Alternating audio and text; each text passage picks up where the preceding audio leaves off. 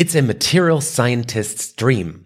Imagine there was a battery material that just wouldn't degrade at all.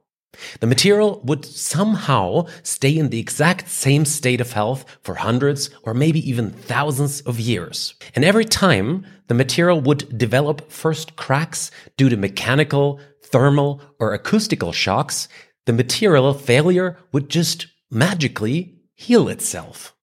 Maybe like a forest or like a plant or human skin. Is that even possible? We ask ourselves, chemically speaking? Battery Generation, brought to you by Celeste. Welcome to Battery Generation, Professor Dr. Maitane Berecibar.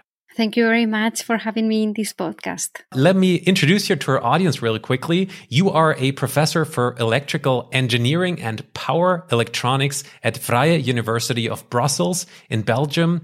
You are the head of Battery Innovation Center in the MOBI research group at your university. MOBI is an innovative research hub for electromobility, and your expertise, among others, includes emerging battery technologies, battery manufacturing, self-healing properties, and sensor integration. So let's talk about self-healing batteries. Would you first of all describe that term to our audience, please? What is a self-healing battery? What does that mean? Yes, uh, well, self-healing batteries is something that it's uh, very novel in the in the battery scientific world. We are now uh, researching it, and it's uh, becoming more and more important topic. And actually, self-healing, what we what we try to to understand, and as the name it says, is try to protect the batteries from uh, from uh, degradation mechanisms that are occurring in the battery cell, and at the end expand the, the lifetime by autocurative processes that we can have in the battery cell. Let's dive in just a little bit here. So, so on the one hand, um, you mentioned um, prolonging the lifetime of the battery itself, and and the second part would be some some corrective uh, mechanisms. So, are we actually talking about a degradation that took place and that you are able to revert with your self healing battery, much like maybe if I cut my finger and it self heals? Is that comparable? It is comparable, yes. Um, so at the end, in, in self healing uh, batteries, uh, what we have is that uh, for example, we'll have different materials, different compounds. One example that I like a lot is the usage of silicon. Uh, now we are using silicon more and more in our batteries because of the properties that it, it gives. But silicon has an, an issue because when we are charging and discharging the batteries through the cycling process, the silicon expands. So that means that, of course, it can at the end uh, break in different uh, compounds and we will have a capacity decrease on the battery. So we can use it for uh, shorter uh, cycles. So if we use a self-healing uh, property, we can use, for, for example, self-healing coatings in which we will protect that silicon and we will uh, try to stop that breaking from the expansion of the silicon and in this kind of concepts uh, silicon uh, self-healing properties uh, relies on just to get that clear, once the silicon is broken, could the battery repair that silicon or is it all about preventing it from breaking?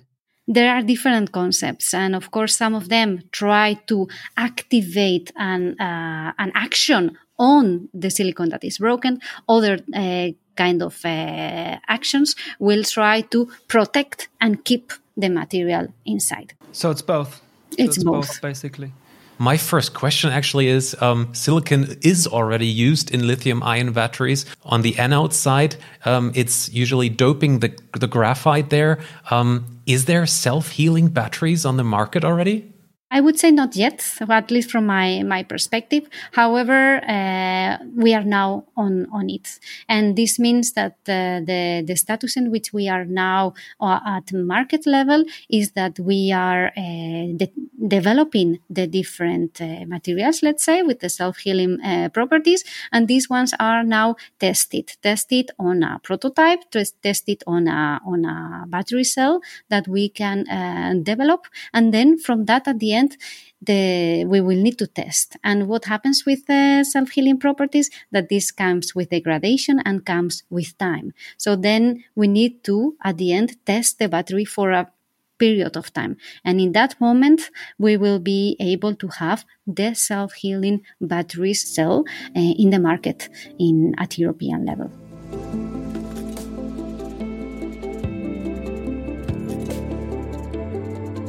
If we take this concept to the end and say we achieve all that, do you have an estimate of how much additional lifetime you could actually achieve for a battery? Are we talking about a forever battery that just never dies, that I could just maybe send to space to some remote space station with equipped with some solar and then they just have electricity forever? That's for sure the aim huh? to to have this battery that will uh, last uh, forever however uh, what we are doing is developing our our uh, research understanding by different parts. Of course, at a certain point, point everything comes together: self healing, sensors, thermal management, and and so on. So at the end, uh, we are going to have definitely, if we compare to the starting point of, of batteries in 1990 by Sony, with with the compare with that technology, the way that we have done already, it's huge. And I really would like to say that the way that we need to go ahead is also huge. So we will definitely have longer lifetime uh, batteries in the future. Can't you just name a number, just an estimation? How much are we talking about? Is that, I mean, all these efforts, are they leading to, let's say, a double lifetime or um, are we talking maybe five to 3% more lifetime? I don't think we will stay on the two, three percent. Uh, I would aim more for a double the lifetime. However, that's a little bit uh, too much to say. But yeah, it would be. Uh, I I think it will be quite uh, big the step that we are taking but we should not understand self-healing as uh, always coming back to a ideal or a scenario or a fresh battery with a beginning of life uh, point. Of course, self-healing will uh, try to recuperate or try to uh, um, enhance the the situation of the battery, but we will. It's quite difficult that we will always stay in a, a freshly made battery state. So we will definitely go lower and lower with the different different degradation mechanisms that can occur. And we will go to lower capacities and higher uh, resistances.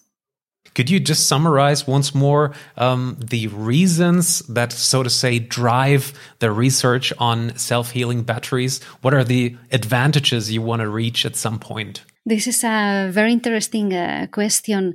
Uh, indeed, in, in the battery uh, world, there is uh, we are now in a in a situation in a transition in which, because of this uh, energy transition that we are um, facing, we have we need to have more batteries. This is an energy storage system that uh, has very good characteristics and we need to use them more and more.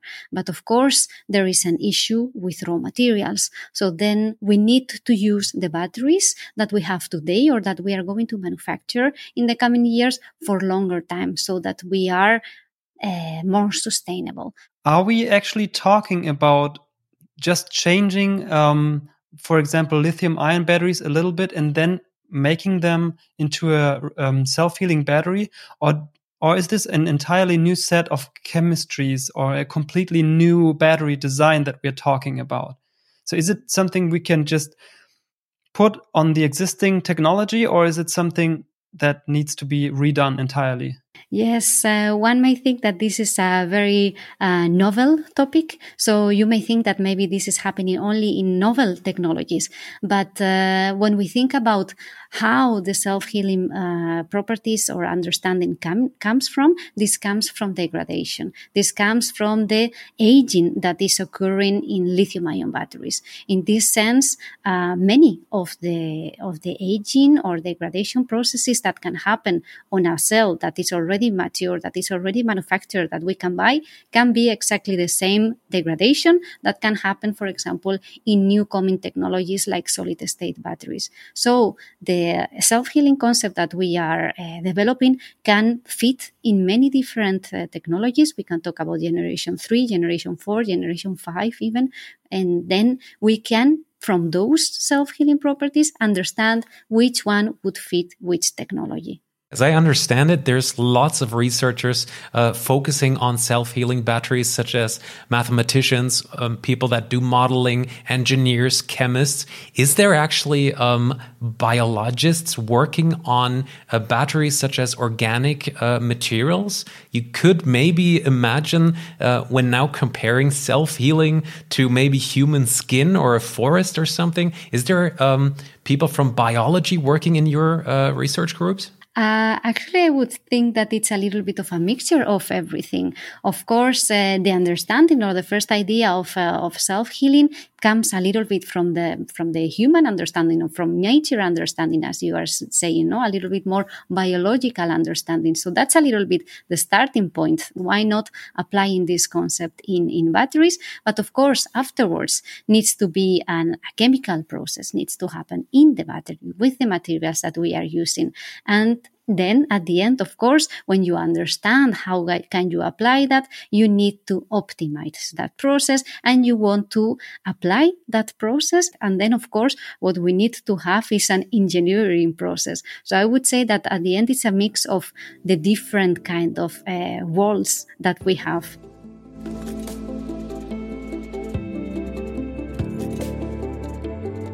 Let me come to that engineering process uh, just a little more because um, recently there have been a lot of uh, headlines about sensors in batteries, maybe even in cells. Uh, so um, we were wondering if I'm going to have a self healing battery, I need to somehow know its state, right? I need to know whether it already degraded. So I would imagine there would be some sort of sensors required. Um, is that part of the of the concept for self healing batteries? Can you maybe elaborate on that? Yes, this is something that is, is it's happening now and it will start uh, very soon on how to combine both worlds. We are understanding in one hand which kind of sensors can we use to understand the battery properties? And on the other hand, we are as well understanding which kind of self-healing properties can we really track or can we really interact on to have a better lifetime batteries. And what we need to have, of course, here very important is a trigger. Is a triggering that will, uh, at the end say, okay, the self-healing uh, functionality needs to happen. And why? Activate. activate, yes. And then, of course, when does this triggering need to happen? When do we need to say activate now? When we understand from the, the different sensors which is the, the status of the battery. So this is something that is now coming together. You probably need to define some sort of threshold where you say, if maybe the voltage goes underneath a certain level of the cell or maybe temperature um, do you already maybe know which uh, which sort of sensors you need? Do you need to know the voltage? Do you know the resistance or do you need the temperature maybe? There is a menu of different sensors that we can use and what uh, is happening now is the understanding of which sensors uh, could be successful for the battery world. This is what we are now uh, understanding. And there are many different kind of sensors. There are acoustic sensors, electrical sensors, mechanical sensors, temperature sensors, electrochemical sensors. So, for example, if we can uh, try to understand temperature sensors. This is something extremely important. Temperature is a threat sometimes for the battery. We need to control it very well. So if we understand precisely at the cell level where is the, the, the, the concentration of maximum temperature and how much is that temperature, we are understanding a lot, a lot of that characteristic of the battery. We can understand as well electrochemical sensors like uh, impedance spectroscopy.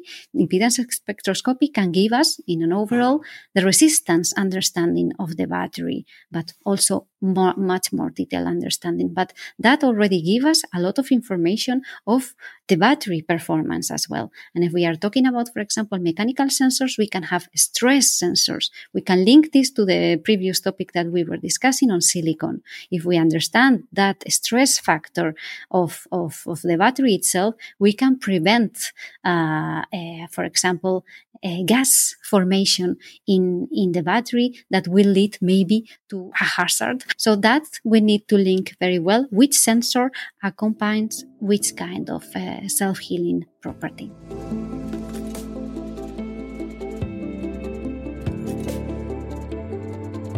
Could you once more tell us why uh, sensors in batteries and self healing properties are always mentioned together aren't they actually two very different, separated research areas? we can treat it as uh, separate areas. We can have uh, batteries only with sensors. We can have uh, batteries only with self-healing properties. But uh, now the next step on the on the research uh, actions on on batteries is to understand how can both be combined uh, together. So that this this will be a little bit the, the engineering that we were saying before the engineering effect of of both uh, together. Because of course we need to understand that uh, self-healing uh, properties maybe they need to uh, get activated when they need to get activated and not before and not later. And this will be something that for example the sensors can really provide this this information. And then uh, in that sense, it, we will gain a lot uh, if we can try to combine both of the worlds. However, independently, they can definitely work as well. That's a great future outlook there. But let's take one step back, uh, Professor Berecibar. If I buy an electric vehicle uh, right now. Is there any sensors already inside the battery packs? Sensors is something that uh, now in the battery uh, scientific world is is uh, is under research on different uh, fields in different topics. We can have sensors at manufacturing level in the manufacturing line to produce better batteries. We can have uh, sensors on the cells, as we are saying, inside the cell or on top of the cells, and we can have even uh, sensors at the at the battery pack. Normally, today, if you would have an electric vehicle, um, you would have uh, sensors for sure at the at the battery pack. These sensors they need to be there for understanding uh, thermal uh, thermal management and thermal actions that needs to be done at the battery pack level. However, the sensors that we are developing now would be more into the cell level inside the, the cell or on top of the cell. And this, of course, uh, there is a, a, big difference in understanding the different properties of the of each of the cells. How can I picture that? How large are these uh, sensors that are already put into a battery pack? And then the sensors that you might want to put into every single cell? Is that maybe comparable with my the top of my pencil here, or how large are they? Yes, it can be comparable to that. Of course, depending on the sensor, it is uh, space is critical. A space is critical for for a battery pack, uh, so the sensors needs to be as small as possible. So the sensors that are inside the cell even more, because of course we need to uh, cover them with different layers of the materials that we are using to develop the the battery. But of course, on top of the cell, these are normally printed um, sensors that can be uh, very very flat and they don't have uh, nearly any space that they they take and then you need to communicate that data between the cells right so so you don't use cables of course but still wouldn't that also just require a little bit of space uh, because you don't only have the poles to to connect but also the well the data links. Of course uh, ideally this will come uh, also there are some research actions happening here. How can we uh, connect and understand the signals of each of the sensors? So uh, for that at the end what we are aiming at is to have uh, cloud computing is to have wireless connection where we can understand uh, each of the data and what is happening there. So So maybe in the in the near future, my battery will have a longer life if I have good Wi-Fi. well, uh, I hope that it will not rely on your Wi-Fi, but uh, but it will be uh, definitely connected. It it uh, it really uh, helps on having better understanding and uh, faster responses on the different algorithms and management systems. Let's say um, every single cell of a module is now equipped with a sensor, uh, and you get the data, how much uh, capacity, how much performance you get out of a cell. Wouldn't you need in the next step an, a very individual cooling and heating setup that, I don't know, might want to cool or heat up different cells? For example, when I um, accidentally supercharged my uh, battery in a very cool environment, um, there might be some cells that degraded much faster than the other ones. And might want to be treated very differently from the cooling and heating system. Is that possible in the future? It's possible. Definitely, it can be even enhanced with the with the usage of uh, different sensors per cell. But I can say that there are many activities already ongoing today for the for the better development of the of the battery thermal management systems.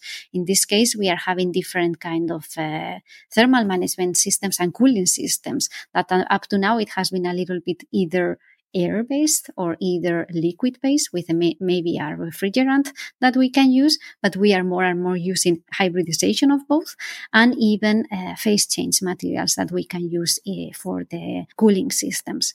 But on top of that, there are other activities that are ongoing today that we can apply today, like for example, smart charging. As you are mentioning, of course, when it's very cold, we need to maybe uh, have a uh, heating um, process in the battery so that this uh, charging process can be uh, faster and can be with a less uh, less aggressive to the batteries. And in the same way for example when we are going to fast charge fast charge produces uh, creates a higher temperature creates warmth in the battery. So how to do this in the, in the best way, depending on the battery characteristics of it.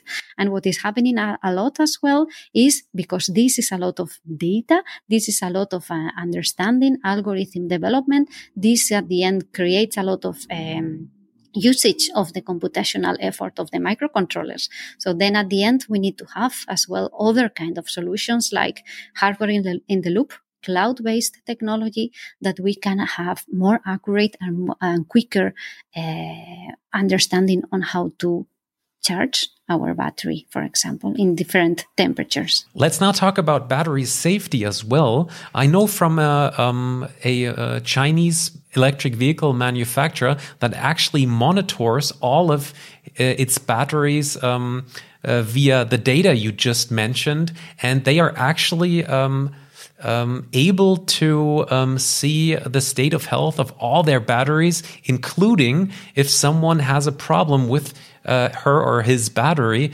Uh, so it's probably also a, uh, topic for battery safety, right? I mean, if you monitor all these data, um, maybe a smart battery can lead to less uh, accidents, right? Yes, totally. Uh, we are talking about the longer lifetime. However, of course, sensors, uh, self-healing and thermal management, this is indeed uh, highly linked with safety. So per, per, definition, the, we will have safer batteries. However, the, the batteries that we have now in place are of course very well equipped and, and safe already, but we will have even uh, safer understanding batteries. If I actually have a really self-healing battery just imagining the concept comes to to to pass and is there. I would probably not even need to worry about the battery malfunctioning so much because if it does it either shuts down way before uh, if it can't handle the self repair or it will self repair and i don't get ever ever get to that point where I actually have a critical malfunction. So yes, of course, this is something that is now uh, changing. The state of health normally relies a little bit on the on the capacity decrease of the battery, but now when we are talking about self healing, when we are talking about uh, sensor implementation, we are of course understanding the the capacity decrease, but we are also understanding the the resistance. We are understanding uh, the specific degradation mechanisms that are happening. And and we are understanding if there is a pulverization, if there is microcracking, if the solid uh, electrolyte is increasing, how much. So then, in that sense, the battery management system can go now to novel concepts in which it will rely on other uh, aspects as well. And it can, in that sense, have uh, a better and more accurate understanding of uh, the battery phenomena.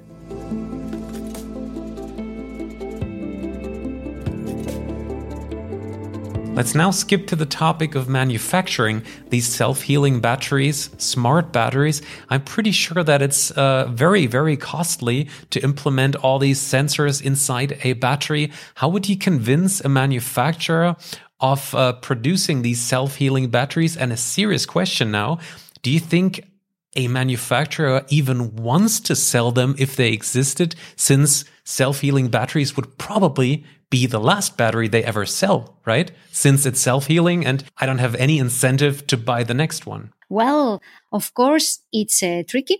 It's already tricky to manufacture the batteries that uh, we have in, in place to have them very, very uh, equal to each other with a very accurate uh, process. So, uh, including sensors and including uh, self healing uh, functionalities and materials that creates a new challenge on the manufacturing. But we are uh, very well prepared, I would say, at European level. Uh, battery manufacturers at, at Europe, they are very well uh, involved in uh, European projects that are ongoing with these self-healing and sensor uh, activities. So they are already understanding how to do this. But of course, we need to wait to understand which are the, the, the sensors that are going to be applied and where to locate them and how many to locate them and, and the same with the self-healing.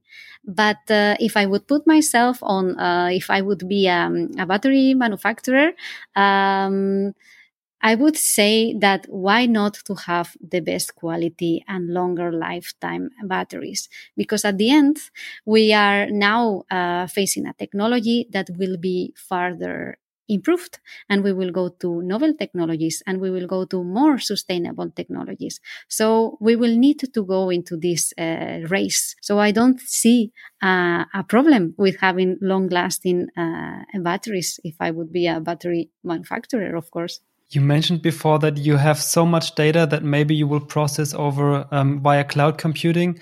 Um, just a quick question. Do you see ai or machine learning as having a part of uh, of that self-healing battery to to to kind of analyze it or or is that something you can actually already engineer with the equations we have with the knowledge we have this is, uh, I would say, well established when we are talking about the self healing, uh, sensors, uh, thermal management as well. We are using, I would say, today everything based on, on machine learning. Uh, we are developing on a, a European project, uh, Spartacus, state of X estimation algorithms for the, the performance and understanding of the sensors that are implemented in the cell. And this definitely it's applied already because we already have a huge background and a huge understanding on how to do this already with not sensorized cells or non self-healing uh, batteries. So this is something that we directly uh, can apply. Definitely we need to have a basic uh, understanding and, and proof of concept but from that moment on we apply directly uh, smart tools to uh, develop uh, the next uh, coming uh, technology with the machine learning and artificial intelligence as tools. Another topic I'd be really interested in would be a second life of batteries. You talked about collecting all these data from uh, the cells, the, the single cells, but the modules and packs as well. Isn't that something someone in the future could be interested in when buying these used batteries? Yes, I think it really uh, makes a difference.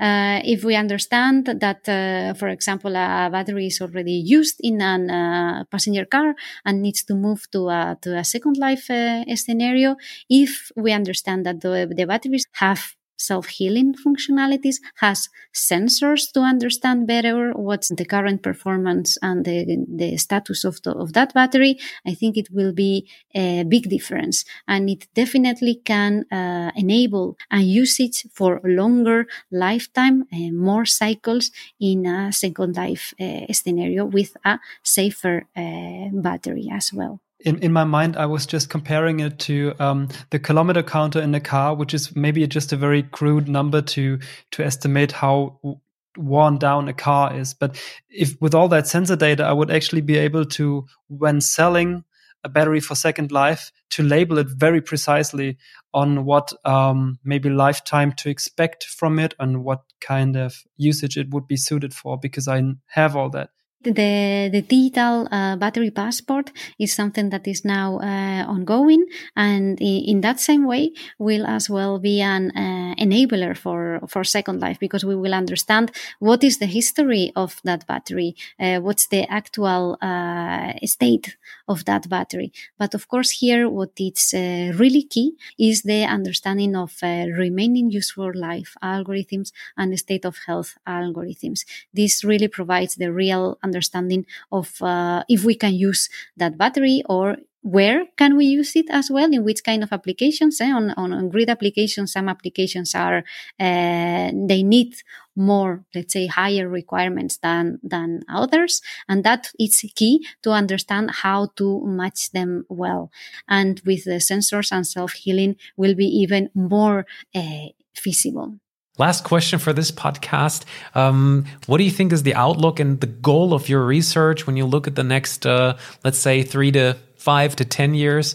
Will we see these self healing batteries on the market? And if yes, uh, what applications is the first one to target? I totally uh, believe that we will have these self healing and sensorized uh, cells, uh, although we will need to wait a little bit to see it on an application. What we are trying to prove is, is the proof of concept, is the self healing concept, is the sensor concept, how to apply this in the in the technology that we have now in place, and it will come in the future. And uh, of course, one of the targets it's uh, transport, it's uh, passenger cars, it's buses, it's uh, trains, it's everything that we need to to yeah to electrify more and more on transport. Thank you so much for this talk, Professor Berecibar. Thank you for your time and your expertise. Dear listeners, now it's your time. Please comment in the comment section or send us an email. That's hello at batterygeneration.com. See you next time. Thank you so much. Bye bye.